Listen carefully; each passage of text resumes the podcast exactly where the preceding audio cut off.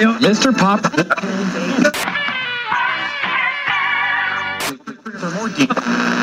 In the words of Buzz Lightyear, you're mocking me, aren't you? yes, I am. This is Rock and Roll, your weekly shot of sport and music with Kevin Hillier, Brian Mannix, and Mark Fine. Is this thing on? Yes, it is. And it means that uh, rock and roll is back in the neighbourhood, kids. Kevin Hillier, Brian Mannix, and Mark Fine. Have we got a lot to talk about? Some probing stuff is coming up in this program.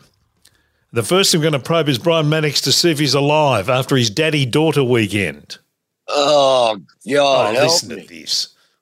Well, I don't get to see her very often. Thank Christ, so- said your liver.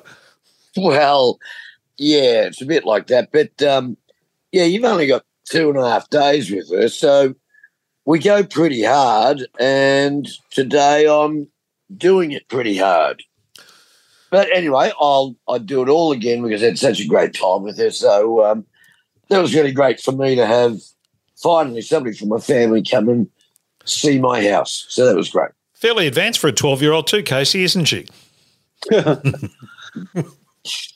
I think she's a bit older than that, Kev. I'm not sure. I'll, I'll have to ask her mother, but um, I think she's. I think she's older than twelve, but I could be wrong. I wouldn't Yes. have a clue. No, she most certainly is. A fine young lady is Casey, but uh, I may have to speak with her about her uh, uh, nocturnal habits with you.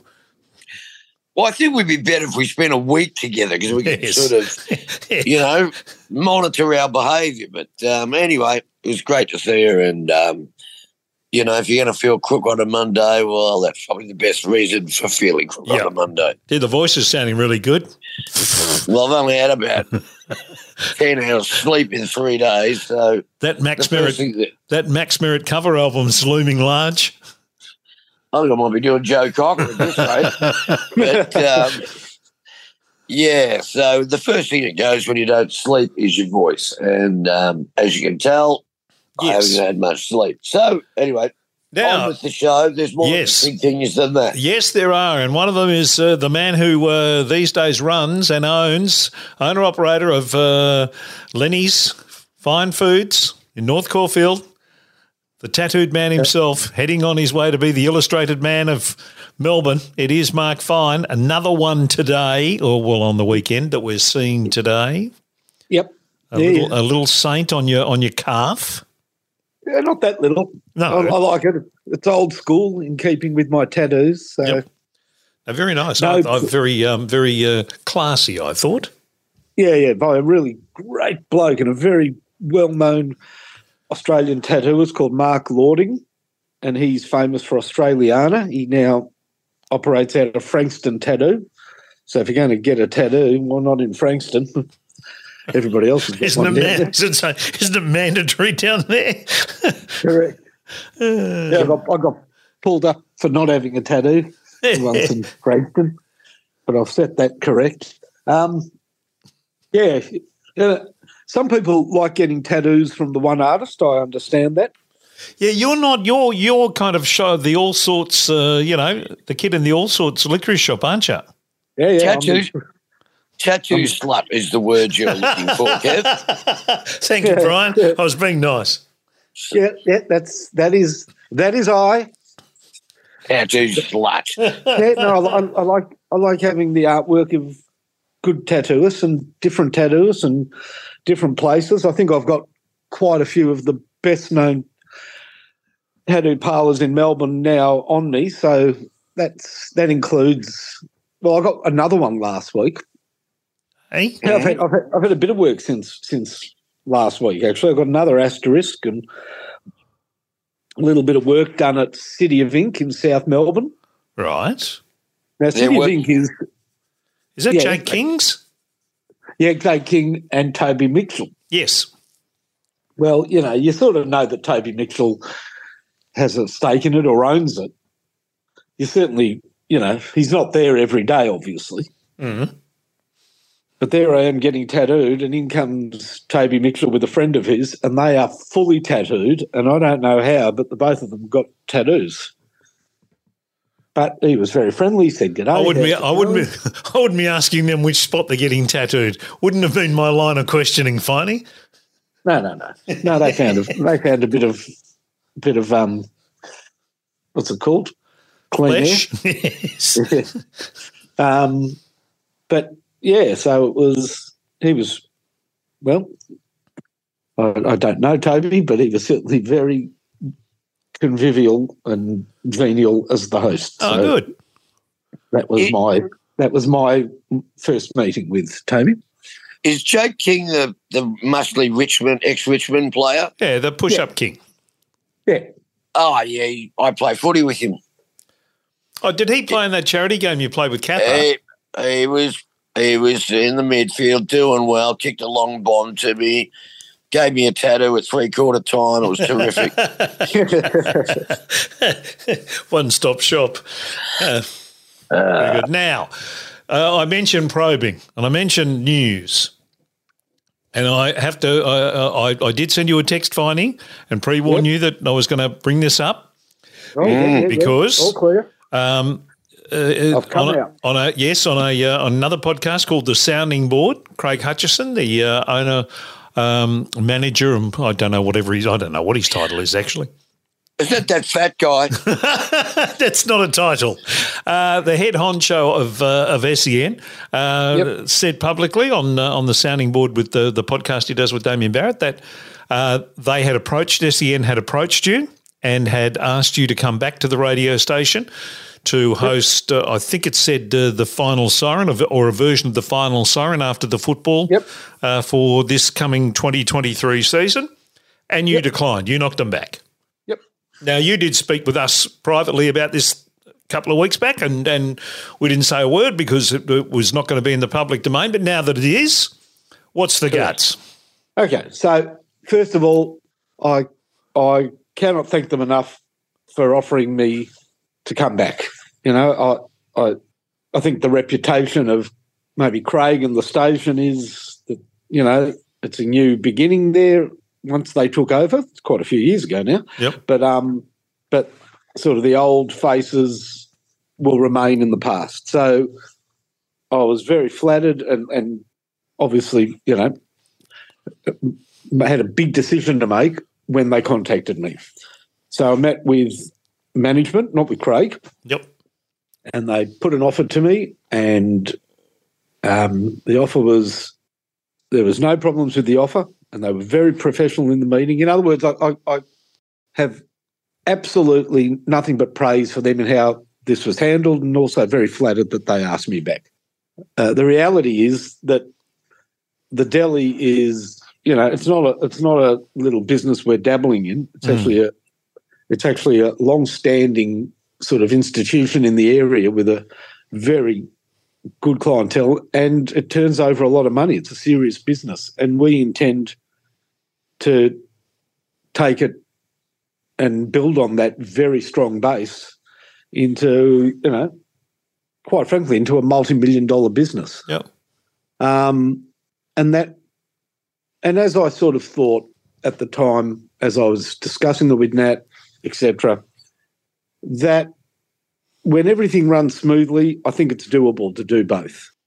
But how often does anything run smoothly in a small business, especially a deli with, you know, when you're dealing with food and Well, you had, but you had issues with fridges and all sorts of things in the last couple of Yeah. weeks. Yeah. Yeah, that really that really brought it home. You know, the immediacy of food and catering and and as much as no one's going to die of starvation when people prepare for a dinner and having people over, you know, things have to be spot on and, and Yep. with suppliers and making our own food and stuff. I'm not think, saying things go wrong, but you have to have some breathing space. You have to have some room to allow to correct things that may go wrong. You can't just be running off doing another job. And remember, it's not just time on air doing the final siren. You have to watch all the football. I mean, this is talk back about football. So I then commit to watching every minute of the game I'm talking about. And the initial offer was for Friday and Saturday. Saturday meant watching all the footy Saturday. In fact, when you're doing final final sign, you need to watch all the footy. Yeah, because people will refer- will refer to games on, you know, from the week before, etc. Yep.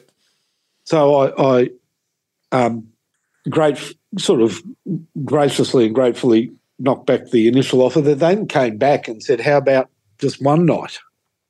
And that would have been the Friday night, and that was tempting. You know, I mean, But you still have to watch all the games. yeah, Friday night is more contained.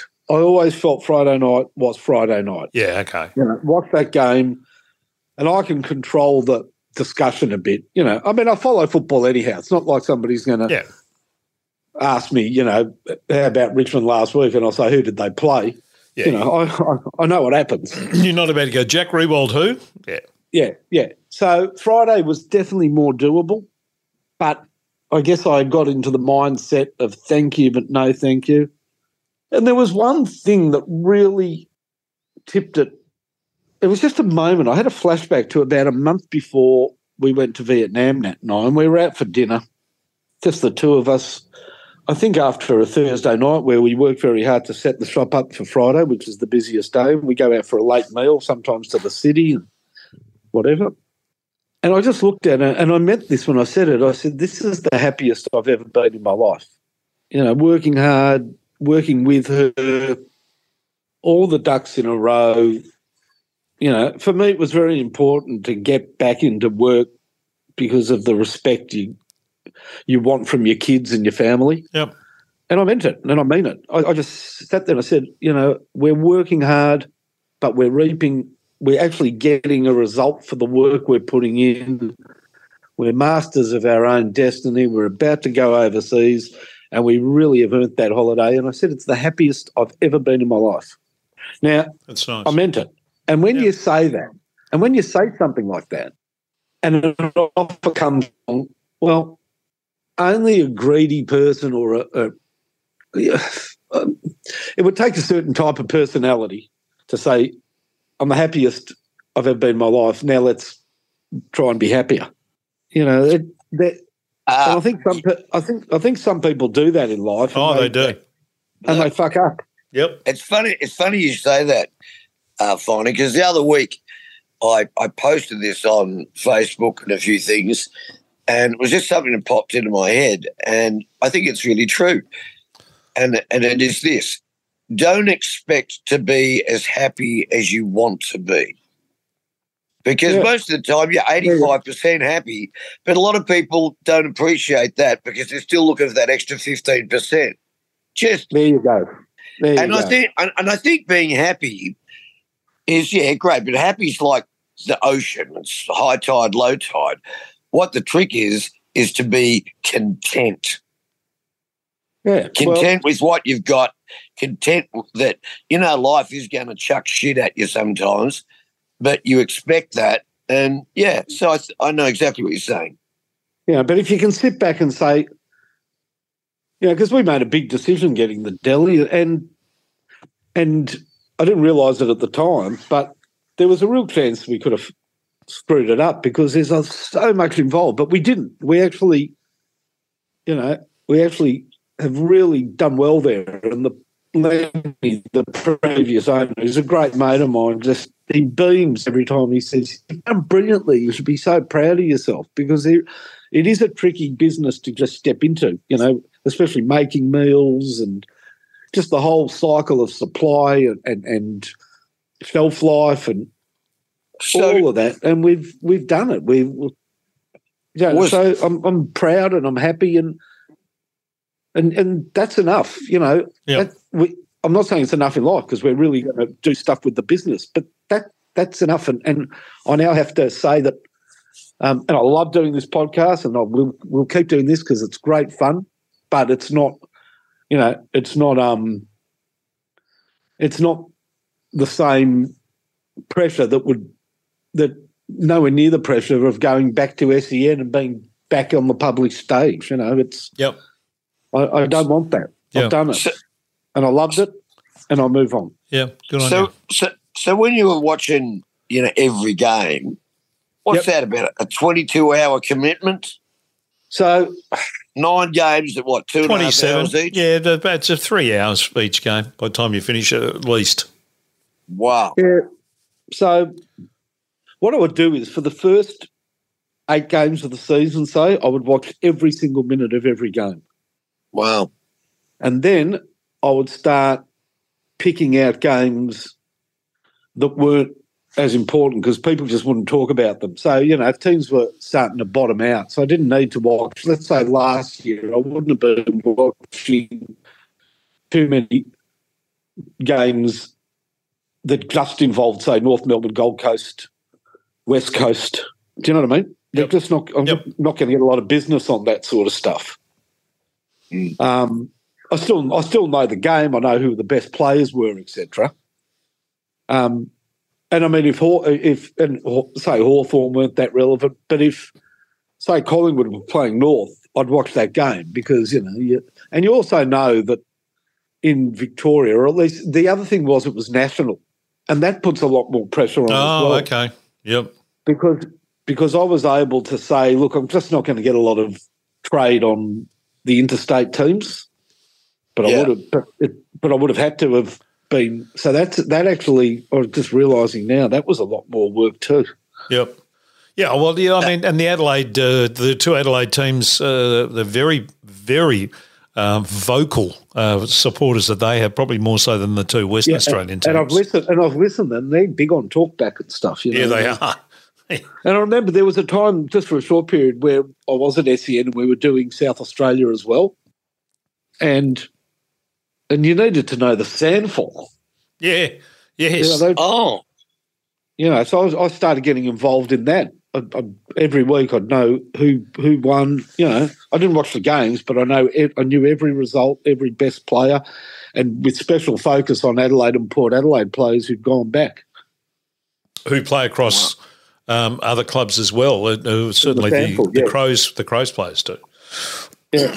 No, well, good on you. yeah. I mean, and I wanted, I wanted, for a number of reasons, I wanted to bring that up when it became uh, in the public um, arena because uh, got a lot of text and, and, and messages and Facebook messages and stuff from people saying, "Well, can finally talk about it because." Um, that was, I think, the other reason why you actually even were approached is because there were a lot of people who wanted you back on the radio, not just the the the powers that be of the radio station, who you know obviously finally it dawned on them, but uh, Yeah. certainly the, the the public, the the fans. I mean, that they put it to me that they're asking me back by popular demand. yeah, Now, I mean that is um, Flattering. I'm- it's very flattering, and I'm, and I'm humbled. I really am humbled by it, and I'd love to have been in a position to to honour that that that honour. You know, I mean, I, I would have loved to have been in a position to do so, but um, I've you know planted my flag in in a different business, and I think it's the right. I, I, look, you know what? It's funny. In, in somewhere deep inside you, so I was really sort of unsettled for a few days trying to make the decision. And when I said no the first time, I felt sort of becalmed. uh, And then they came back and asked me again, and then I felt sort of, sort of queasy again. So I think you know you make the right decision when immediately afterwards you feel a bit more relaxed. yeah, yeah. No, and look, Uh, look, there'll, be, there'll be a lot of people who will have a crack at you and say, "Oh, why wouldn't you go back? Why wouldn't you do it?" Do it, do it? And uh, the, the, uh, I'm glad that you've explained it the way you've explained it tonight, because now I think everyone knows exactly the reasons why. And it wasn't I- to do with it wasn't to do with money. No, I want to make that very clear. or did they actually mean- offer you some? Well, I mean, if they threw a fortune at you, if they threw a fortune at you, things have changed at SEN. Yes. they, they pay you now. yeah, I'm saying, but if if if it was a huge amount of money, but it, but it shouldn't be a huge amount of money. So it wasn't a huge amount of money. It wasn't inappropriate what they offered, but no one's just going to pay a fortune for a show after the footy. That's ridiculous. yeah, So, so it wasn't inappropriate. That's not an issue. Um, but it's just uh, uh, the commitment we've made not only to the business but to grow the business. And people might think, oh, it's a bloody a deli. Or, you know, what is it? A milk bar? No, it's a pretty serious business. I'll tell you, it's a long-standing business, and and and, and it for people who know it know it well. It's it's not Trump change, so it's a serious business. And Yeah. that when I say not Trump change, I'm not saying we're making a fortune, but we certainly turn over a lot of money. We're learning how to we're learning how to turn that into profit. There's a How very difference. North Caulfield of you, Finey. What's that? We're not making a fortune. Yeah, well, uh, we're not. I can tell you. Just, just in case the tax man's listening. No, no, no, nothing to see here. Correct, but but I but I can tell I can tell you. Well, we're not we're not, but but we can. Yes. No, and look, and I mean, you've you've taken over. You mentioned Lenny, and you've taken over a business with a reputation, um, with uh, long-standing customers who have a, a certain, uh, you know, uh, the things that they want, and and you've come in and you've got to build your reputation now. Um, the honeymoon period of being at being Lenny's and you being in there and all that is is Yeah, you know it's No, now correct, it's now your it's now you and Nat. Your names on you- it. correct. Have you thought about, you know, hiring somebody else so that you, you don't have to work as hard, Finey? Because Oh, I've got a great manager. I've got a, a, a bloke called Noel. He's an absolute ripper. but what about Um, the, the little Chinese bloke down the road? Would he Give him a job. Come on, give him a job? Come on. I, I feel like it, you know. Put back have- into I- your community, Finey. He's a good North Caulfield boy. No, he's, he's down at on Carlisle Street. He's, Oh, he- okay. he's with the uh, at the rough. He's at the rough end of Carlisle Street. Um, The pineapple end of Carlisle Street. yeah, I tell you, and it is rough down there. Let me tell you. Yeah, I know. You do not leave your car unlocked down that end. Uh, Um, someone will stick their head in an offie or something. well, I've- I've had something stolen out of my car right in front of his joint, actually, but before I ever knew him. But you Um, couldn't. But you couldn't recognise who it was because he had the two dollar disguise kit on from the reject shop. No, I knew, I knew who it was, and I went in front of them. They, I knew exactly where they were. They stole, they stole my charts out of my car because I left Oh, the window God. Yeah. Good God. and I went in front of them. Well, I this is the only place that you'll hear Mark Fine in a broadcasting sense. Uh, is Yeah. is is this podcast? And we're we're really we're delighted with that. I'm I'm delighted that you you you know find time to do this. Oh no, What? it's a, this is fun. well, it's, I mean, I'm not pretty. saying that wouldn't have been fun either, but you know, this Yeah. is sort of self-contained. We can do it, and um, Well, I have to I listen think to a bit. I have to listen to a bit of music. Some of it fucking horrific. yeah, I think I think it's very flattering to you and me, Kev, that he's got been offered this really good job on radio where they're going to pay him shitloads, and he says, "Nah, I'm just do rock and roll with Kevin Bryant." So Yep. thank you, Fine. It's Yeah, very it's good. flattering for us. It is. basically what I said. Yeah, it is also part of his parole agreement. So um, the, commu- the community service. yeah, yeah, yeah. And the AVOs don't let him go into that part of uh, South Melbourne these days anyway. So, you know, he can't, he couldn't be going into their building Isn't it strange? that- Isn't it strange that they've the community service is to do the very podcast that got me arrested in the first place? Uh, goodness me. Hey, I yeah.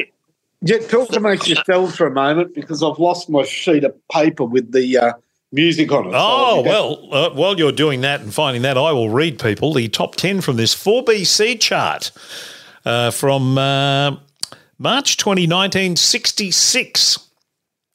Number 10, No Matter What Shape by the T Bones.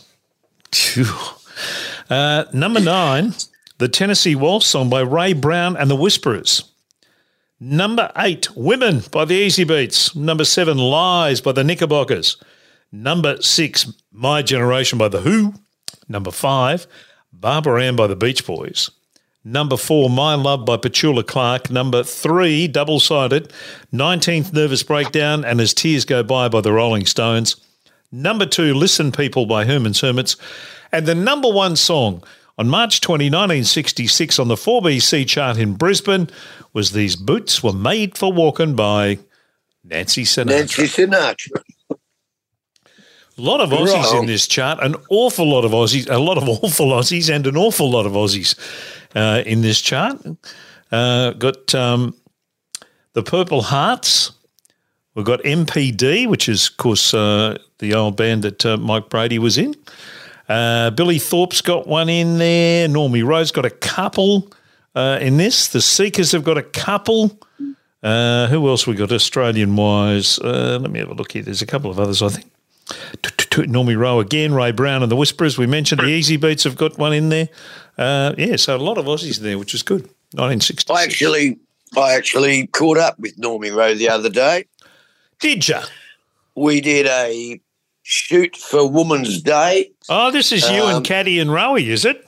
Me, Caddy, Rowe, I think Russell Morris was in it. He didn't show up to the shoot, but they probably filmed him at his joint.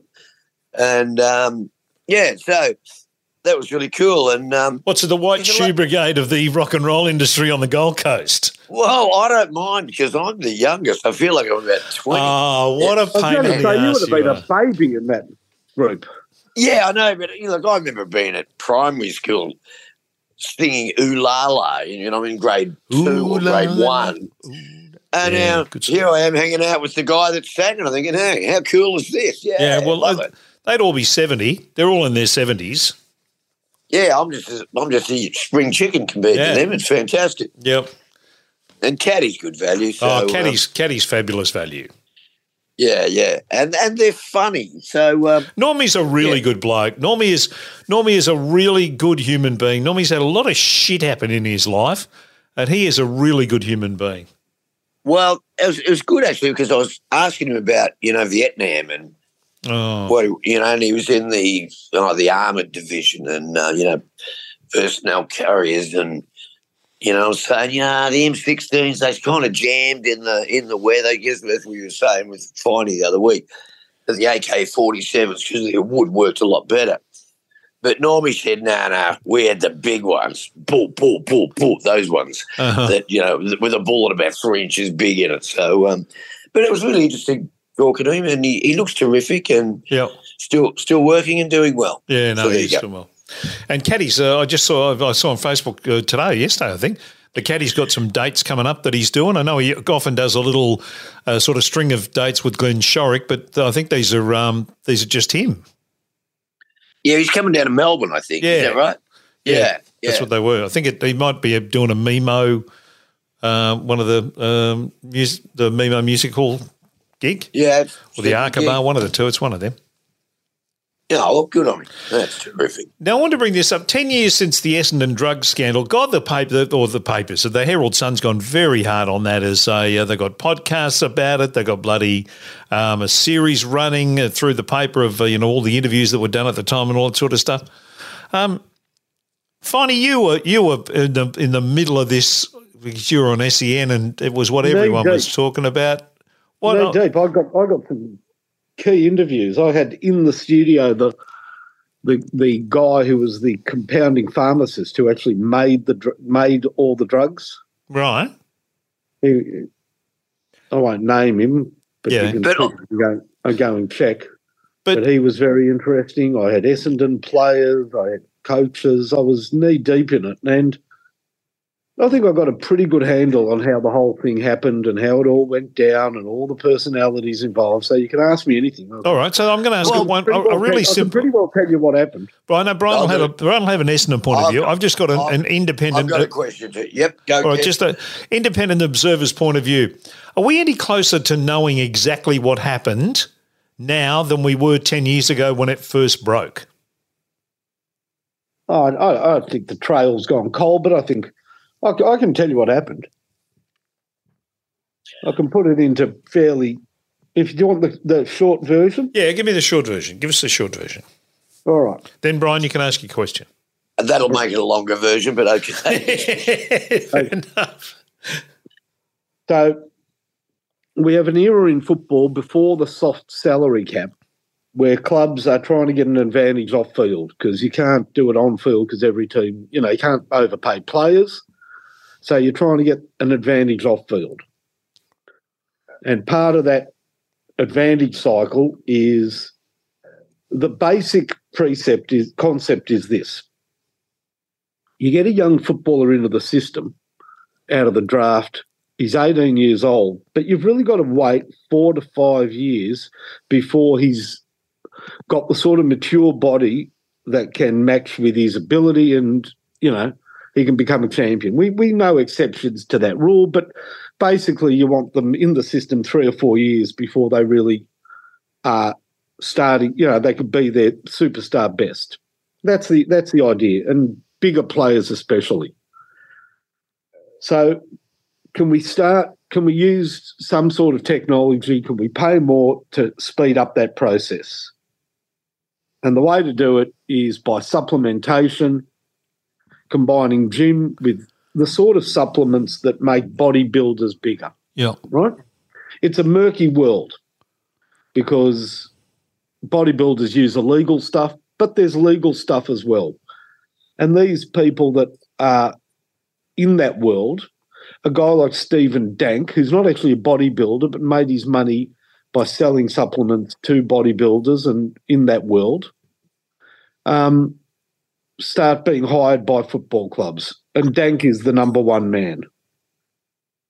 Geelong use him, etc., etc. Yep. Now, a perfect storm is about to happen, and that is that that is becoming the the the sort of rumor mill is that that is starting to help teams win games and grand finals. Now, the perfect storm is that Essendon rehired James Hird.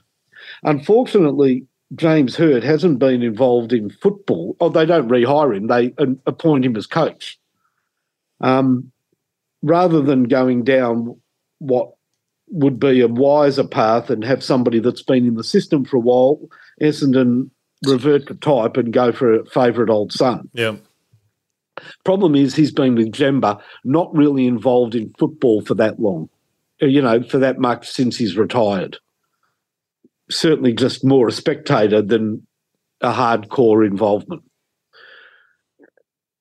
James, James Hird has the idea, whether it's planted in his head or not, that when Collingwood beat St Kilda in the grand final, they were bigger and stronger. They were on some, you know. We've Yeah. heard it before. We've heard it with the West Coast when they won flags in the Yeah, 90s, did we ever? that they were bigger and stronger. We've just heard stories. In Brisbane, we jabbed it, you know. So there is a culture that believes that there's supplementation can get you over the line, right? Yep. So James Hird is pretty ripe for what Dank is selling. Now, Dank, through this guy Charters, who has a connection to Hird, wants to get involved with Essendon because it's big money for Charters to be the person providing supplements to a football team. They're expensive and there's big money in it. And if he can be part of the strength and conditioning regime, then so be it. And and he starts profligating a story, you know, and, and makes it believable that follow me and I can short circuit you to success. Your boys are going to be bigger and stronger than anybody else quickly. Now the the to me the biggest key moment in this whole thing was the first time he met James Hird. It was up North Queensland at a resort. Charters is there. He knows Charters. They're sitting by the pool, Charters and Dank, and James Hird is walking to them. And as he's walking to them, now this is a fact, this was brought out in evidence um, and corroborated. Dank goes to Charters, he elbows him and he goes, just make sure um, that you you go along with the story and you agree with and make him believe that Collingwood were on the gear when they won the flag. Oh, God. God. In other words, in other words, make it believable that it can happen. Now, Dank deals in this world. He deals. the The problem then becomes that what is illegal and legal changes every day. Yep. And Dank, and Dank more than anybody. And I used to actually go to gym a lot, and, and one, you know, for ten years, and I, I I knew bodybuilders, and I know them well. And there is a, a fight that ASADA chases its tail, or WADA chases its tail with what's legal and illegal. In other words, Dank can prescribe products that are yet to be blacklisted or, or on the illegal list, but have the same attributes as things on the illegal list. And he's one step ahead of the game because WADA is a slow moving creature, and ASADA actually was incompetent for most of its existence and was going to be closed down in a Senate inquiry at one point because of its. Did you know that before this all blew up, um, the only convictions that ASADA had had in Australia, or 98% of them, were positives for a illegal substance, but it was actually all used by lawn bowlers who were who were septuagenarians, and it was heart medicine. I mean, that's how pathetic they were. So then this perfect storm occurs, right? The government is floundering.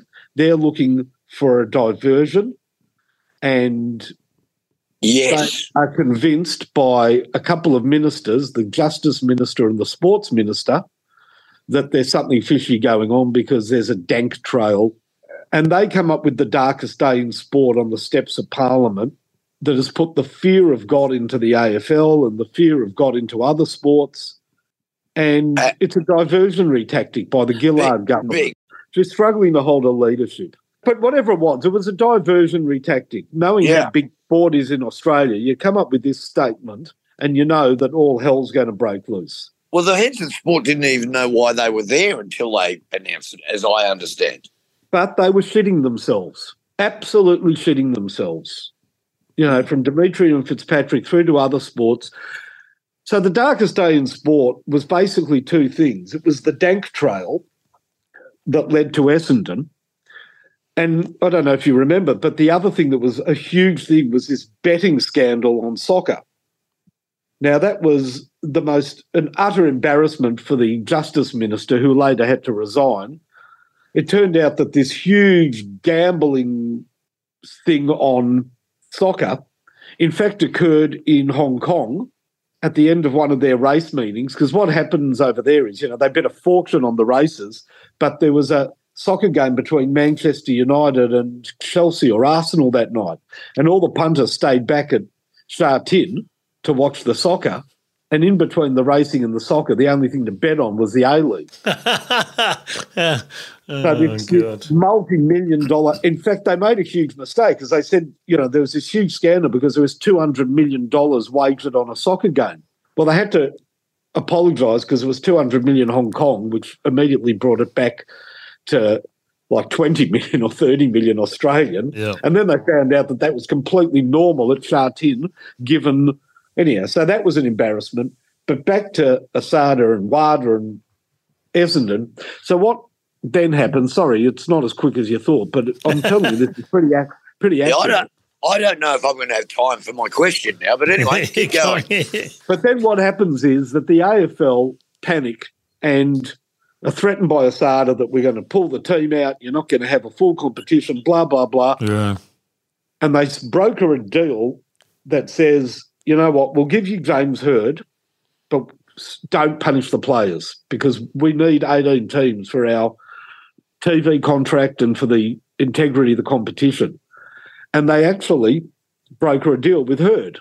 And the deal is take a year off, you'll be stood down for a year, full pay over a million dollars, and we'll pay for you and your family to go to France and you can do the studies there that you want to do. And it was all agreed, done and done. Somehow, after the agreement, I think James Hird wife said, you know, that's not acceptable because that still paints us as the guilty party. And James Hird leaks the information to his mate Robbo. So it, it suddenly becomes the Herald Sun and James Hird, with the Age receiving through Caroline Wilson all the information from the AFL. Oh, jeez.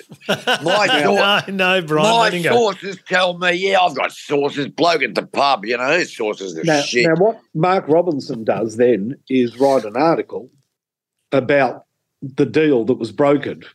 Part of the deal was that it was to be kept completely stum, that the AFL was involved, and that Hird was getting it. The it was supposed to just be Hird's.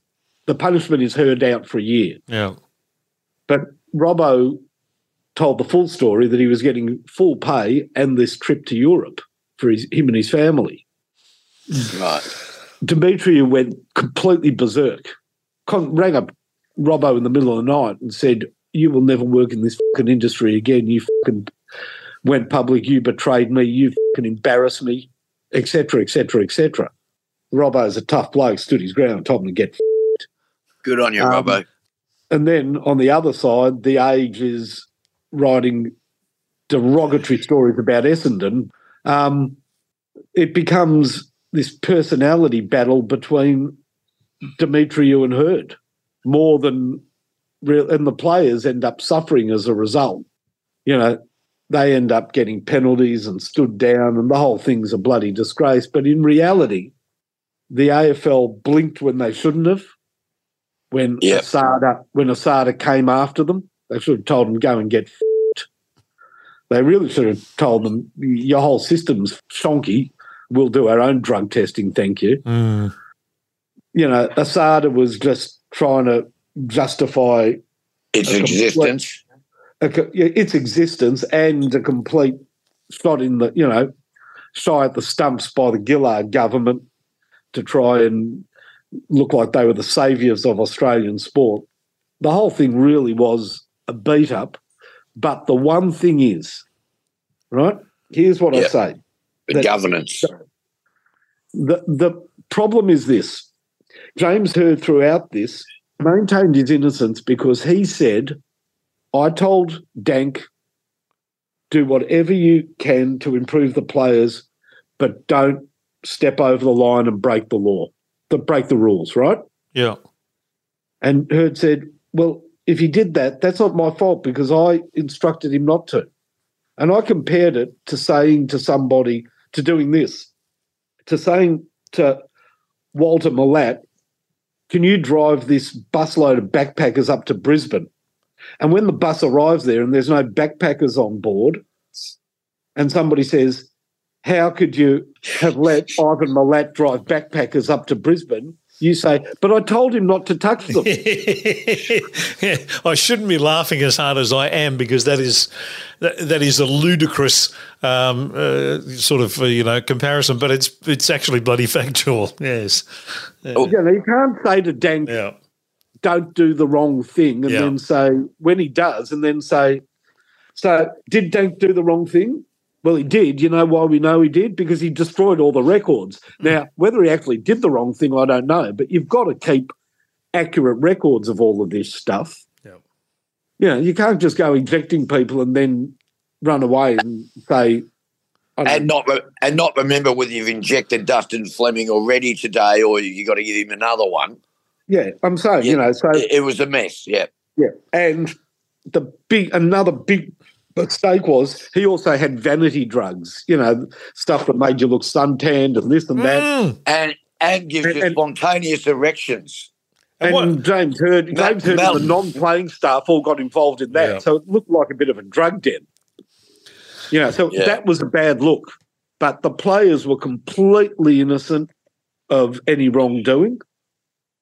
Yep. Um, you know, and some of them suffered so terribly in their lives. How's Yeah. Jobe Watson? How's Jobe Watson feel these days? Correct, Jobe Yeah. Watson.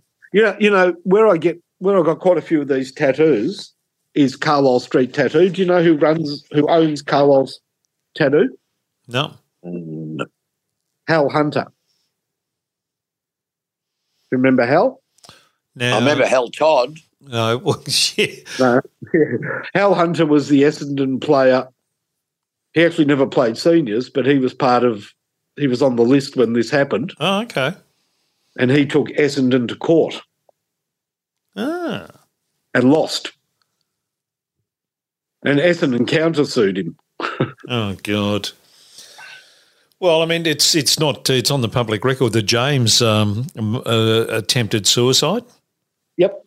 Yeah. Um, so it's, yeah, it's a terrible story, but the you know it was driven by a desperate government, handled by an incompetent drug enforcement agency, but made possible by a naive. th- This is the the snapshot made possible by a naive coach and a shonky um, supplement peddler. Yeah.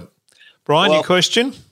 Okay, tell me where I'm going wrong here, Finey, because you've got a better handle on it than me. But my understanding is the drugs that they were taking, as you said, Dank was always ahead of what was banned. It was legal at the time when they took it. Yep, Um, probably. and- not and- not Yeah, it was. necessarily legal, but not listed as illegal. Yeah, correct. Yeah, so so therefore at that point it was legal.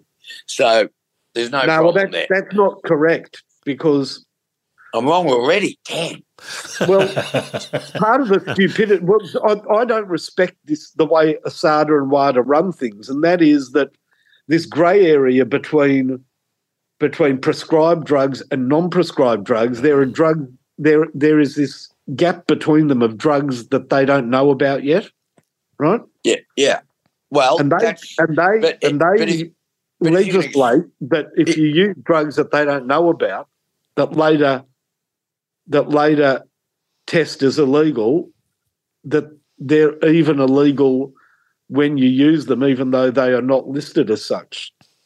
oh, that's a bit of a bullshit rule, isn't it? you know, Well, that- no, that- Brian, no, it makes that- perfect sense. It's perfectly logical. Not So if Pan- if Asada's decides that Panadol's a performance enhancing drug, we're all f- No, Yeah, no, no, no, no, no, no, because they know about that. If there- if there's a exists. yeah, if there's a drug, It's things that it's Yeah. things things that they don't know about. yeah, Yeah, but I So- think if they if they don't know about it and they haven't made it illegal, you know that's what their job is. So if you haven't made this illegal, why shouldn't a club do it? But, But, you, but you know, but you understand, like in the world of synthetic drugs, yeah, that there's a drug. If you look at the chemical formulation of a drug, it's so complicated. But you change one small thing in it, technically, it's a different drug. yeah, but it- it's it's like that guy from New Zealand that made all his money making synthetic marijuana and shit, yeah. and he just he just changed one element every Correct. month. Just to, yeah, Yeah, But- and but and- along and- those lines. It's, it's very similar to that in theory. well, Yeah. and and then they cover themselves by saying that if it if it later proves to be um, an equivalent of something that's illegal, then it's illegal even if we don't know about You it. You just Now- said the magic in a- word then, Finey. It's a covering. It's an ass covering operation. yeah. But in a, in a way, that makes sense. Like I, I understand the theory But- behind that. But isn't Yeah. their isn't it their job to give you the guidelines of what you can and can't take? And if they don't tell you you can't take it, well, why shouldn't you? And you know, then then to, then to say, oh yeah, but uh, we've got a hindsight rule. That's bullshit. And I heard, like what you were saying about Collingwood, I heard the reason we did it was because we heard that Collingwood were doing it. I also heard that Melbourne and the Gold Coast were up to their necks in it, but those teams wouldn't have been able to survive financially if they'd been pulled across the thrown under the bus like Essendon. Demetriou rang up Essendon and said, You better get on the front foot. You know, we were sacrificed. Correct. And then really all that we were guilty of is a lack of governance. Now, okay, and you know, first of all, they should have gone. Since Geelong had just won a whole lot of grand finals, well, Dank was the guy down there that we just didn't give a shit about that. So because he came. So came the real Ge- victims here are St Kilda, who lost a grand final to Geelong and Collingwood. oh, there you how did you do that? you're a Very friggin' you're a friggin' magician, fine. no wonder no wonder media organisations are after you. But- you just turned that but- into a poor ball bloody St Kilda thing. All that, Well, all that the last you know, twenty minutes you lose. talked all that, and you then in the finish up you talk about being a poor St Kilda thing. You pain in the yeah, ass. pretty clever. No, but, but you were guilty of what lack of were guilty- governance. well, yeah, you were also You were. guilty of letting the fox into the hen house. you know, it's like, oh, well, we'll just get Essendon. We won't worry about what Geelong's done. We won't. We'll take Jobe Watson's Brownlow off him. You know, I and you know, how many times do you get punished for the one thing? We got Bomber Thompson, twenty grand thing. Bruce Lee gets fined as well. Hird's off for a year. Okay, fine. We're punished. We're done. No, players off for a year. Oh, made the finals, kicked out of the final. They punished us five or six times for the same fucking crime. yep. And That's optics, really, Brian. That's that's the that's the new the new thing that uh, organisations do. It's optics. It needs to be seen to be doing something, uh, and whatever is a bad look, they need to do something about. but you need to do it five times. Uh, Like, yeah, well, they do because because the that's the way it works. oh, that's just you know, it's like you know, if I go and murder somebody, Yep. well, so, so, you know, You've been cremated five times, Brian. So do you know the most interesting thing, which is not spoken about about this whole thing? No, I don't. I mean, it's not like nothing happened. Something happened, Brian, Mhm. because at the start of what year was it that it all blew up? That actually it happened. I remember listening actually Well, 10 years a- ago. 10 years ago uh, this week. Yeah, so 2013 or whatever. Yeah, I can remember. I it was the last time I went to the drive-ins. I went. We were at the drive-ins with the family. Must have been in March or something. And Essendon played their first practice game the night we were at the drive-in. Do you remember who it was against? No. It was against West Coast. And Uh, Essendon were, Essendon were like 12 goals five minutes into the second quarter.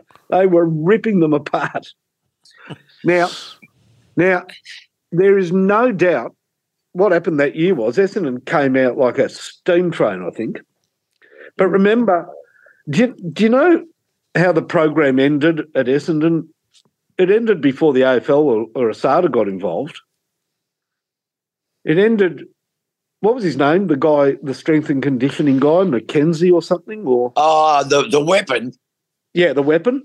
What a dickhead. Names himself the weapon. Anyhow, anyhow, but you know he got he got released during the year, and the program ended. You know why? No. Because of the exact reason why you don't do this. Because you can't add muscle mass onto young bodies in AFL football. AFL football is an amazing game because it is this very fine balance. You see, you need to be able to run all day, but you also need to have the strength to play contact football. You know, you've got to you've got to have the body to be able to withstand the in and under pressure, and also run and be mobile. yep. And you can't add too much muscle mass quickly to a body because what happens? They break. You, you Correct. get it. So- you get a so hamstring the- injury or Well, that was the year Essendon Soft tissue. were down. They had 18 players with hamstrings or quad injuries. Yeah. So, hmm. so they abandoned the program because physiologically it failed. But right? There was a program because it, it, it tore the hamstrings of most of your players. Well, I've got a Collingwood fan who hates Essendon, Hmm. and he reckons that Jobe Watson was playing fantastic, and then when the drug program stopped, he turned his his game was half as good. Now I don't know whether that's true or not, but No, uh, that- Nah, I strongly, Well. I strongly, I strongly, strongly doubt that. Look, I stuck by James Hird all the way through that, but then Yeah. when he when he came back. We're getting our ass kicked, and you're not making any moves. You're not. I just thought, no, you can't coach. That's what wanted me to get him out. He's a great servant of the club, but I don't think he can coach. Yep. Well, And I'd know. Oh, well, I'm a, listen, guys. You might, you know, study football and that, but I'm a musician. I think I know a little bit more about what I'm talking about than you guys. Ab- uh, uh, well, uh, we defer to you, Brian. oh, I'm an idiot. Yes, you are. Anyway, So I'm going to ask Finey about the Grammy Awards. Seeing that you're a musician, you'll know nothing about this because No, no, quite get- well. get the get the sporting expert onto the Grammy Awards. Well, because quite frankly, I don't know how much music's involved in the Grammy Awards anymore. But anyway, um, Beyonce won her 32, 32nd Grammy today. Adele Why? was Adele. Why? Because she was nominated. She's been nominated eighty-eight times or something. She's won. I don't think she's got one song that I like, and neither has Taylor Swift. Well, Taylor Swift, I, I don't know. I didn't see if she won anything. Uh, Bonnie Raitt won the Song of the Year. Harry Styles won the Album of the Year. And Hang Lizzo. on. Beyonce's got one good song. What's that? What's that? What's that song about putting my finger in your ring or something? Oh, yeah, Stinky Finger by Beyonce. It's a beauty. Yeah. And I think Yoko's pussy is on the flip side. Oh, I got a bit of feedback about Yoko's pussy. Oh, did you? Yeah, funny, Yeah. funny about that. So did I. Yeah, because I forgot a couple of things. Oh, no, don't now. Stop it. I, yeah. Did you? Did Lucky you like Phil, the way? Lucky Phil thought Yoko's pussy was the best part of last week's show. Well, I got a couple of Facebook messages from uh, of females who said that they were literally wetting themselves with laughter listening to the last twenty five minutes of last week's episode. Not a dry seat in the house. No, stop it. That wasn't what I said. Well, that's what they I, said. did, You I, just, I did. I What did did you leave forget? out. Uh, Oh. I did leave out a couple of things, and I got pulled up during the week. I got a phone call, and so if I can just clear it up, and then I won't ever bring it up again. Right. I can't guarantee that I'll do the same. Yeah, but you anyway, don't know let's hear it. that. Go on. All right. So in 1979, Yoko's Pussy did win the Liston medal, Oh, oh, count back. best and fairest in the VFA. Count back. Or not? Well, I just, I just wanted to clear it up. Yeah, good. Yeah, well, that's apparently been the problem. Um, And Yoko's Pussy in 19. I know this sounds ridiculous, but if you do remember 1984, Yoko's Pussy was King of Moomba. right. That's right. And if you're really talking about the Grammys, Yoko's Pussy won three Grammys today Best Album, Best Video, and Best Vagina. So check Oh, that out. What what more could you ask for? I just needed a third one. I didn't have anything. Yeah, I know. Um, I, I told you the episode wouldn't be called that, so we I thought I thought we got away with the episode title very nicely. I thought it was very good. Yoko's legacy. I thought it was one of our better episodes, actually. It was and I very funny. It was. It was between Yoko. It, it's situated between Yoko's legacies. correct. Absolutely correct. Uh, all right, now, uh, Brian, can you fire up the uh, the deathometer? What do you call it? The deathalyzer? The Deathalyzer. Okay. Fire it up. and gentlemen, now it's time for Bama Bama, the Deathalyzer. And at the age of 75, Cindy Williams died. Now, I don't think I mentioned her last week or the week before. oh, that's Laverne. Yeah, Shirley. Shirley, yeah. From Laverne Ah. and Shirley. Um, She was cute. She was cute. Yeah, she was. 75 she was. And uh, she was in quite a few really good films before Laverne and Shirley came along. And then Laverne and Shirley was um, obviously like Happy Days and uh, that a monster show. Um, and she was very good in it.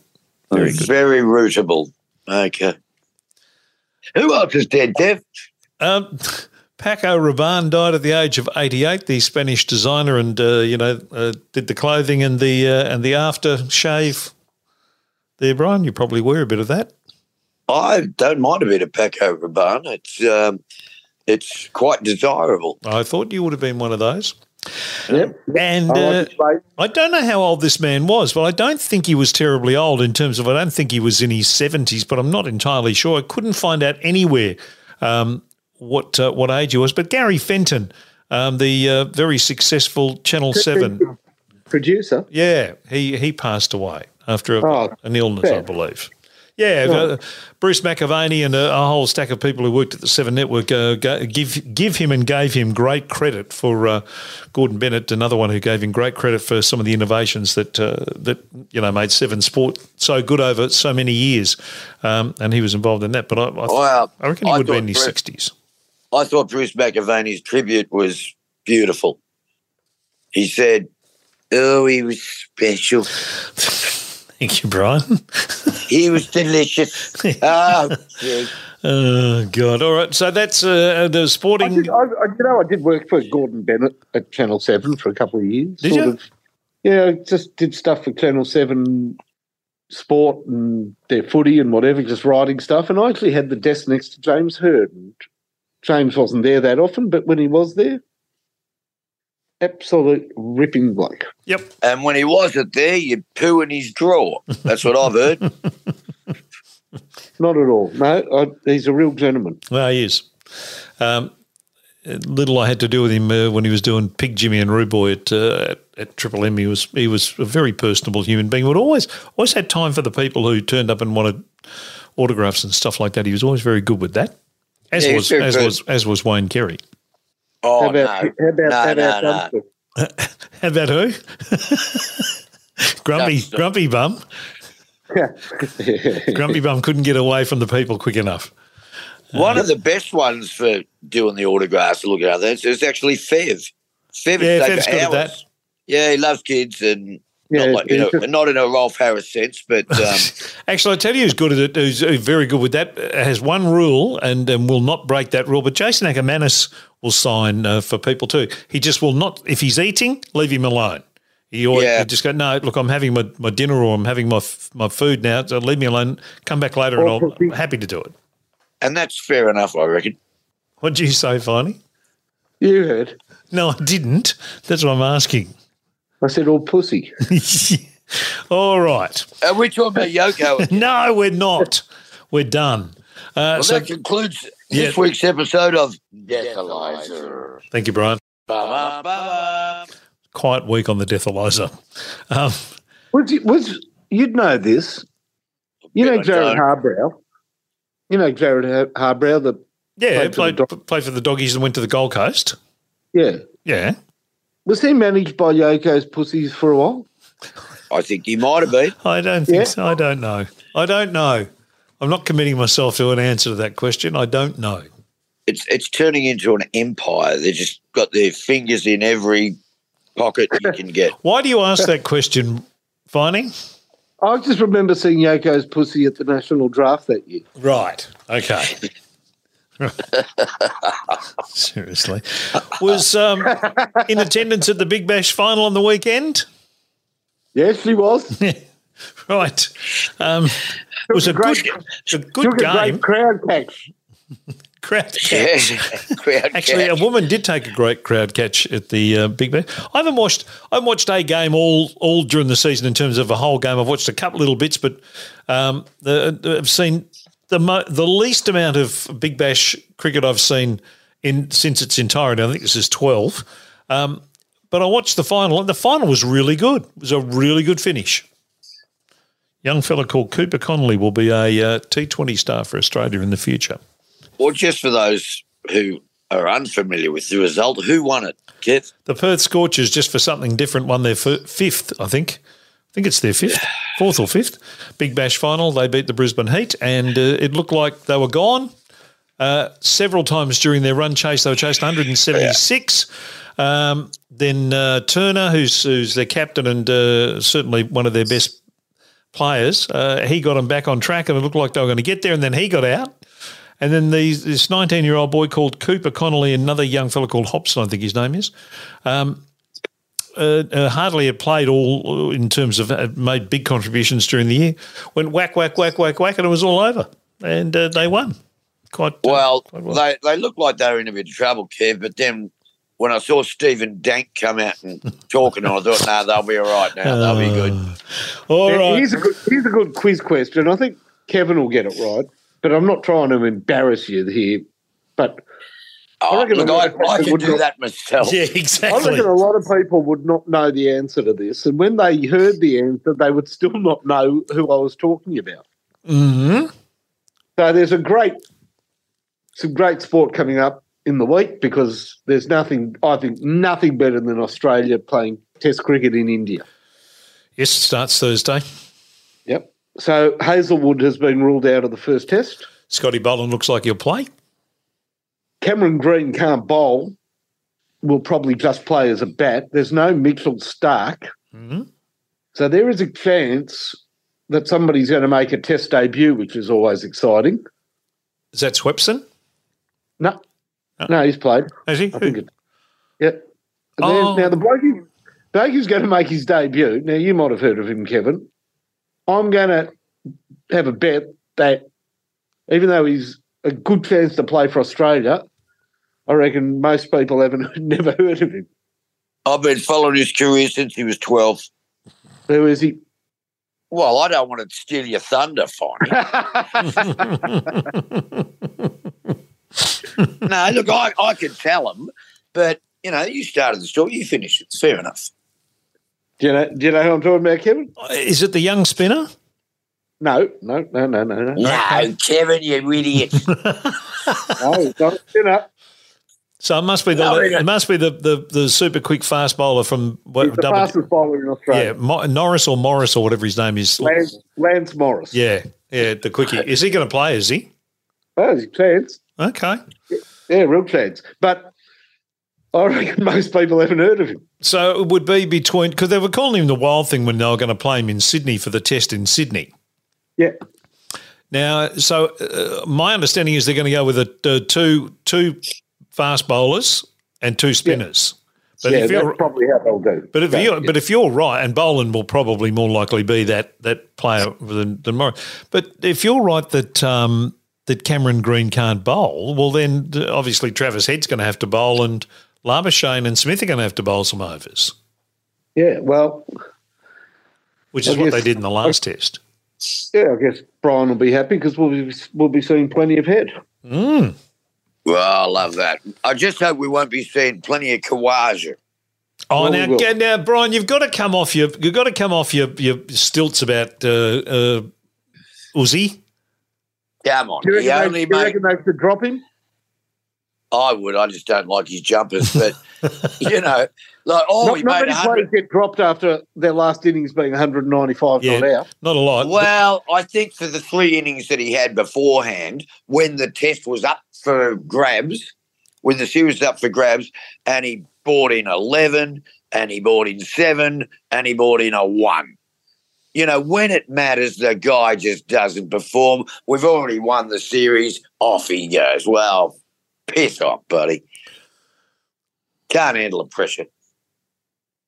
Mm, mm, I keep getting messages on uh, on Facebook from uh, listeners to this program going, "When's Mannix going to finally admit that Uzi can bat?" you want to see my my text machine, my text messages when he occasionally does make a big Oh, score. you want to see mine? I think I might I might be on the same feed. Guy just keep getting messages saying, "Is Mannix watching this? He's now Yeah. hundred. When he gets to 150, will Mannix change his mind about him?" And you know, then he gets 195, and you're going, "Oh God, here we But how go." about, how about what he how about what he did? Because Cummins was wanted to let him bat on to get the double century. And he said no. Khawaja said, "No, it's better for the team you declare." What do you think of that, Brian? no ticket, no ticket. Uh, yeah, it could have been one more shot. Nah, I'm exhausted, mate. Oh, I've got to have a rest. Uh, yeah, He's actually got quite a sense of humour too. I've seen little interviews with him, bits and pieces over the over the last summer, and he was actually quite relaxed and got quite a good sense of humour. He's a Yoko, Kev. Oh, Brian, that's just that's disgraceful. All right, Good, All right, good. put- About time we did something disgraceful. pull your paperwork out. Four BC Yeah. top forty chart. The people of Brisbane in 1966 voted with their. They went to the Palings Record Bar in Brisbane, uh, and they and Chandler's. They would, they would have been the two big record bars in Queensland in 1966. Not Nicky Axon's. Uh, I used to buy my singles from Nicky Axon's uh, parents' uh, electrical shop up near my house, but I don't think I don't think I travelled the scorers with this. I was I was too young to be buying any of this stuff. Where did you steal your records from, Brian? I used to go up to Retravision in Glenroy, and my mate used to distract the uh, attendant, and I just loaded into the school bag. Away we go. There you go. Where did you get then- your records from, Finey? Only one place. I used to love going. I loved going into the city as a kid. Oh, okay. All the adventures, Myers Food Hall, the Yeah. beautiful ice coffee at Myers, the cordial at Coles, Darrell Lea on the corner there. Yeah, yeah, yeah. The fun shop with masks Oh. and crackers. And crackers. God, Jesus. Now, sorry, Kev, I, I didn't answer that last question probably. Where did I get my records from? Batting for Essendon cricket team, VFL, running, swimming, all sporting records Oh, records of course, everywhere. of course. Still unbroken. Sorry. And Still when you woke up, When I woke up, uh, it wasn't pretty. Anyway, Now, I'm uh, I'm uh, going to uh, play my uh, my hand here. I, I don't have any bad ones.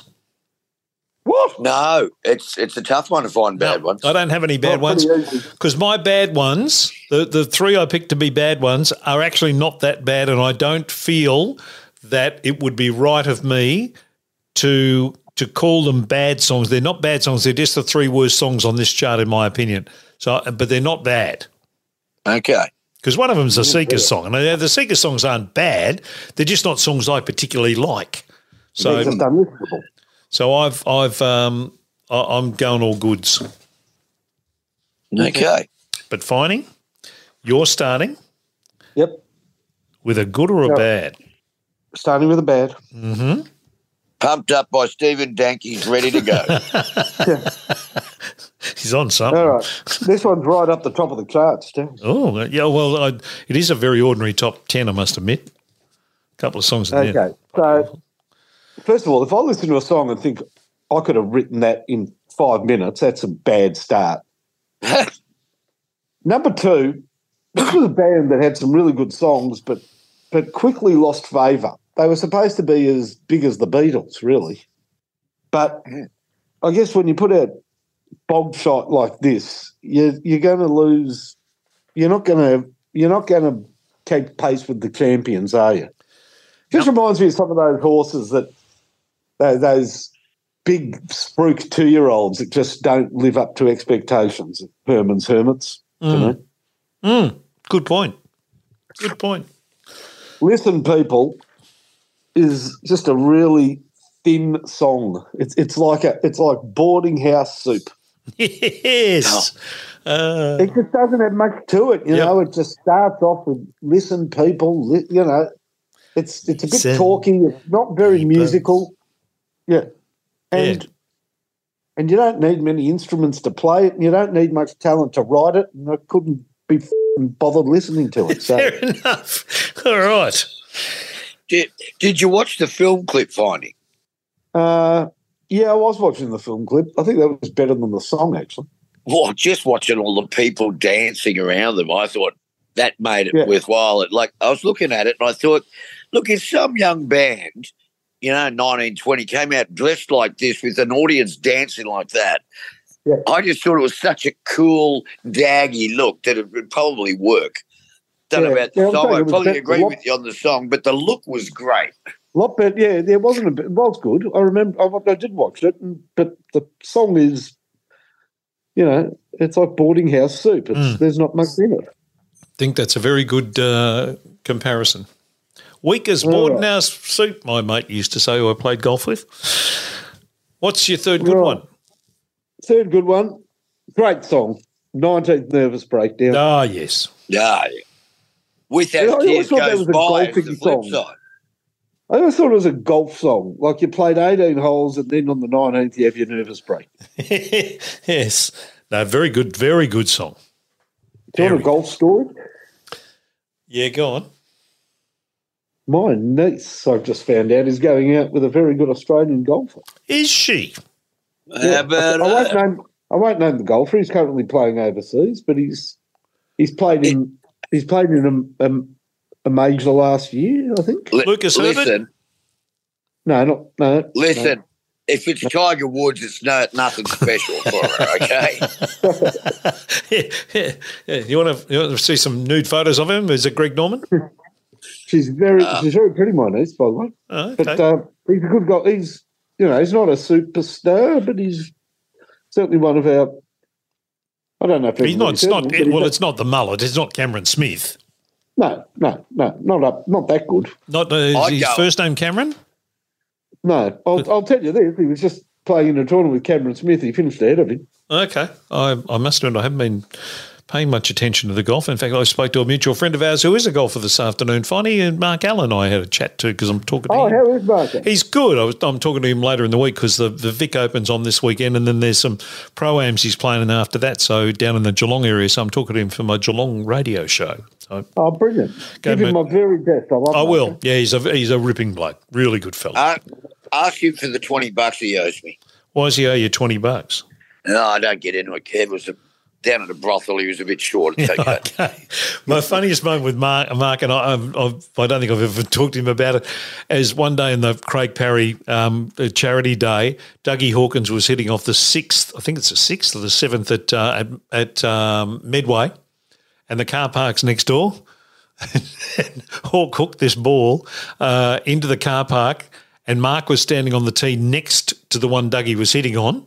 I think the first is, and next door to the first is this. I think it's the sixth. So Dougie's sitting on the sixth, Marco's sitting on the first, and Dougie hooks this thing, and Marco went, "Oh, geez, that's not good." As it headed towards his brand spanking new BMW, Ooh. Did you hit it? it went. Yes, it did. Oh God. Not a happy chappy. And uh, Douglas was Douglas nearly killed someone in the first, but yeah. Uh, anyway, Brian, number three, good and bad. Oh, hello, he's gone. What happened there? I said his name and he he flaked off. Hey, Brian. Yeah, he's gone. Yeah. Uh, maybe his Oh. phone, maybe his phone ran out, uh, or maybe he ran out after his weekend with his daughter. Anything's possible. Um, I'm going to give you two good ones here, Finey. Yeah. Very easy because I'm going to give you six good ones, and there's there's more than six good ones here. But I'm going to uh, concur with you. One of my top six, and this is 19th Nervous Breakdown, and As Tears Go By, which is beautifully done by Marianne Faithfull as well. Um, excellent, excellent song. And then uh, I'm going to throw in this one, which I really like. It's quirky. Um, it's got a really interesting lyric. I always found them a really interesting band because they did. They were slightly different to everyone else. Um, uh, I think you mentioned them last week. Um, the Kinks. And Well Respected Man, I think, is a really, really good song. Different, memorable, but really good song. Really good, song. Now, I'm not sure I'm gonna, we're going to get Mannix back here because I reckon it might, I've got a feeling his phone might have died, which means there's no point in me even trying to ring him. But if he is available, he will ring me. So let's go with your number two, good and bad. My number two bad. Remember that famous line in the 2005 grand final? Who was 2005 between again? It was West Coast and Sydney, was it? Sydney and West Coast. Yep. Do you remember that famous line by Steve Quartermain? Oh, um, uh, the, the Leo Barry, you, you beauty. No, Leo Barry, you star. Star. Yes. Well, no one's ever said Len Barry, you star, and no one ever will. uh, Especially if they hear his song "Like a Baby." yes. They're very puerile lyrics, aren't they? Oh God! I mean, in a really good chart, and it was a really good chart. He should hang his head in shame. Yes. Yes. Yes. And he sings in, and he sings. I've got to say, now we know now that gender is fluid, Oh, yes. And I reckon it was pretty fluid in this song because I'm not 100 percent sure somebody didn't kick him in the nuts halfway through. Len's other big song was also equally uh, as uh, salubrious with its lyric content. It was called One, Two, Three. Oh, man's genius. yes. Uh, all right. What's now your good? Len could have one? taken. Len could have taken a little bit of advice from my number two good. Yes. Sounds of Silence. Yes. Good song. He would have been better off applying that to his singing career, I think. Yep. Um, I, I, I think Sound of, Si- Sounds of Silence is a classic. oh. That's a classic. Just a, it's such a it's such a great song that uh, I don't think I've ever heard anyone, and, and this is just my thing, have a crack at it and and make it sound bad. It's almost one of those songs you can't make sound bad. Uh, there's a there's yeah, a no, very good song. there's a version, a really dark version that's uh, around. I don't know how long ago it came out, but I can't remember the name of the people that do it. It might even be called Darkness or something. Um, a really sparse, um, haunting version of it, and it's, it's brilliant. Um, it's just a great song. Good. Great song. I agree with you. That's in my six as well. Sounds of Silence. And a, a little thing I found out today, which I didn't know because I was looking at the um, when I was trying to decide whether I would go with three bad ones or not. I looked at both the um, the Seekers songs because I'm, I'm not a massive Seekers fan Yeah, in terms of their songs, but I, I've always uh, admired their musicianship and, and what they did for Australian music. But someday, one day, which is one of my more f- uh, favoured Seekers songs, um, Athol Guy uh, introduced it in a, in a show that they were on and said, when we were away in America, we met this young uh, folk uh, songwriter called Paul Simon, and he'd written this song especially for us. We're going to do it now, and it's called Someday One Day. Wow. Yeah, so which. I never knew until I saw that clip today. So yeah, so Sounds of Silence is in my um, six. Uh, I'm a massive Beatles fan, so we can work it out. It's got to be there, but I haven't I haven't put it in because um, it's not probably their best song. But My Generation by The Who is just such a good song. I, I Oh, couldn't, yeah. Yeah, could, couldn't leave that out of my calculations. What's your number one? And we apologise for not having Brian, but clearly his telephone has died um, because uh, we can't get him back on either phone or on, on the Zoom that we do it on. So give us your number one, Finey. Either he or his phone has died. Either way, they'll be back next week. yes. Yeah, correct. Um, all right. Now, I actually, by misfortune, listened to quite a few songs by this bloke. This guy must be that.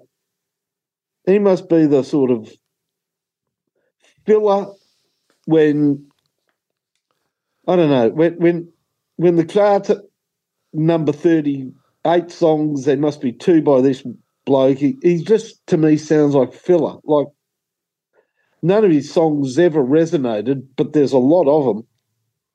Chris Andrews, who is he? Yeah, he had. Um, he did. Uh, now Peter Allen uh, had a hit with one of his songs. I'm trying to think of what. Uh, yeah, he was a fairly nondescript singer, but it, you're right. He did have uh, quite a few hit hit songs. Yeah, somebody's got to somebody's got to bulk up the thirty to forties in these charts. To whom it concerns is a very ordinary song. Yeah. Well, this one, you know, it's a bad song when you're going through on Google, Google play Chris Andrews, and you're going through 12 tracks and it still hasn't got to this piece of shit. you know, so, He did "The More I See You" from memory. Remember that Yeah, one, a good Peter? song. Yeah, good song, but he didn't do. well, the more, the more, that good song, the more I see. yeah, the one Peter that one. Allen did. Yeah, well, there you go. But anyhow, to whom it may concern, I'll, I'll finish the letter. To whom it may concern, do not under any circumstance listen to this song in full. Wise, sage words of advice from uh, Mr. Fine. And yet, number one, good. I'm intrigued because there's still so many good songs left. So you know, I've never, I've only ever once actually put a Beatles at number one. Oh, Did you know that? well, it was. Uh, hang on, Mannix has, uh, I think, managed to get his phone. Was it "Come Together"? Well, it was it was the double sided something and "Come Together," yeah, yeah, and that was my only ever number one yeah. until today. Oh, you got to thought we can work it out at number one. Yep. Yeah, My apologies. Ran out of batteries. yeah. We knew that. We've been saying Yeah, that. We that. said either you died or your phone did. We were hoping it was your phone. Well, it was. Hang on now, But- Finey's just uh, uh, we're in the we're in the uh, the uh, vinegar stroke here with Finey and his number one Oh, okay. good. All right. Yeah, so we can work it out. Yeah, very good. Lovely choice. All righto, Brian. Now you're gonna we're gonna rip through yours because Finey has gone with bad. Number three, Listen People by uh, Herman's Hermits. Number two, Like a Baby by Len Barry. And number one, To Whom It Concerns by Chris Andrews. Uh, and then the good, 19th Nervous Breakdown, number three, Sounds of Silence, number two, and We Can Work It Out, number one. That's a very nice triple play, that one. Uh, I have gone for, in uh, uh, Well Respected Man by the Kinks, Sounds Nice. of Silence by Simon and, uh, and, and Knucklehead. Um, And oats. Yep. my my generation by the Who and 19th Nervous Breakdown, and I'm going to add my other two into there. Will be Women by the Easybeats and Barbara Ann by the Beach Boys. So they're my six. So rip through yours, Brian. Okay, now Kev, Mm-hmm. I went through the bad ones today with Lucky Phil, and Yeah. I've just got the numbers written down. Yes, I can fill it in. Okay, number ten. Number 10 is No Matter What Shape by the T Bones. Oh, it's boring as crap. No. Instrumental. Yeah, it's it's music to talk over. Um, you know, you're having a cocktail party, maybe, but no, not if just. So that was terrible. Yep. Uh, you want the good or just keep with the bad for the Give me, give me the three bads and then we'll do the three goods. Fifteen. Number 15, ladies and gentlemen, is Michelle by the Overlanders. why would you bother doing a, a cover of the Beatles and just doing exactly the same? Um, yeah, I, I, I just thought, what, what, what is the point of this? And it probably only came in. I think Michelle was on Rubber Soul, so it's probably only about six months, twelve months old, and they're covering it already. I thought that was a very foolish move by the uh, Overlanders. Yep. No, good point. And number 26, Kev. 26. It can't be 26. Yeah, it's pretty hard to see. Phil's handwriting's not too good. Oh, What's 20? 26 Yeah, is Keep On Running by the Spencer Davis Group. No, it's not that. There No, must be not that. 28. 20, 28. 28 is My World is Empty Without You by the Supremes. My world is empty No, without. Can't be that. It's 20. Maybe 20 Okay, I'll go through the 20s. The 20s, Righto. Someday, One Day by The Seekers, You Won't Be That. We Can Work It Out by The Beatles, Won't Be That. To Whom It Concerns, number 22 by Chris Andrews. Mm. That's one fine he's got in there. 23, Well Respected Man by The Kinks. Good song. 24, Carnival is Over by The Seekers. 25, Puppet on a String by Your Mate Elvis. Yep. 26, Keep On Running. 27, Tell Him I'm Not Home by Normie Rowe. Mm. Can't be your mate Normie.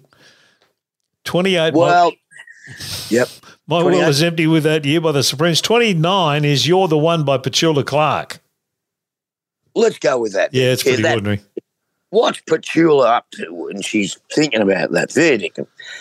And my good, um, okay, none of you have picked it, but it, and it's probably not well recorded, but gee whiz, it was popular. And I'm going to go for the Seekers Carnival is Over is number three good, Yes. which, um, and then number two good is going to be Elvis Puppet on a String. I just love that song. I play it all the time. Now, where, how does that one go? I didn't listen to it. I become a puppet on a string. You, I can't even sing today. You can do most anything with me. It's Okay, very I, in my head, I've got the bloody Sandie Shaw song going in my head, but that wasn't until 1968. Nah, it's not like a Ah, puppet on a string. yeah, it's not that. that one. yeah, no. Nah, that's. Yeah. And number one, you've both picked it as your number two. Sounds of Silence by Simon and Oates. Yep. uh, Or Garfunkel, sorry, my yes, mistake. yes, you can get them. They're so easy to confuse. John Oates and Art Garfunkel, their voices are so similar. Have you have you seen the episode of The Simpsons where um, Lisa? There's a girl that's smarter than Lisa, and she has this nightmare that she's in the second best band, and it's Garfunkel, Oates, and all of the second bananas. And Very good. Ah, there you go. All right, boys, that's uh, that's it. Thank you so much for your time and your uh, and your thoughts on uh, that whole Essendon thing were fascinating. And finally, thanks for talking about uh, the whole SEN thing as well. Really appreciate it. No, right. Now, now, just Brian mentioned a cocktail party there before. Do you like a cocktail, Brian? Well, I like the one about the lesbian and the vicar, but um, Yeah, yeah. I- that's when you go out with a girl and you say, "Do you like a cocktail?" And they go, "Yes." And I say, "Once upon a time, there was this penis." yeah. how, how did that work? Did that work well for you, Finally, Did it in your courting days? the girls didn't like it, the- but the blokes enjoyed it. Oh, goodness me. All right. Thank you, boys. Have a lovely, lovely week, and uh, we shall talk again soon. The new Life of Brian is out as well. Uh, check that out with uh, the part two of our Donny Most interview, Ralph Malph, and also. Yeah. Tony Burrows, the man who's a voice on so many songs in England, like uh, Love Grows Where Rosemary Goes, uh, Beach Baby by First Class, uh, My Baby Loves Love, and he, he was a session singer who he did backing vocals on Tiny Dancer. He's a really good fella. So that's And let's not forget his concept album, Yoko's Pussy. Shut up, Brian. Serious. Is your battery.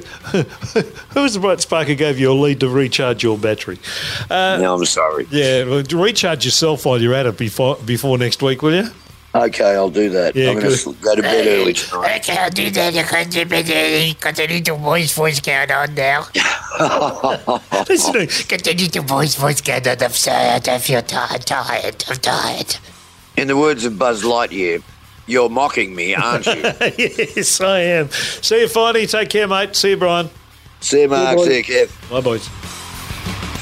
You've just experienced rock and roll. Don't forget to follow us on Twitter and Facebook.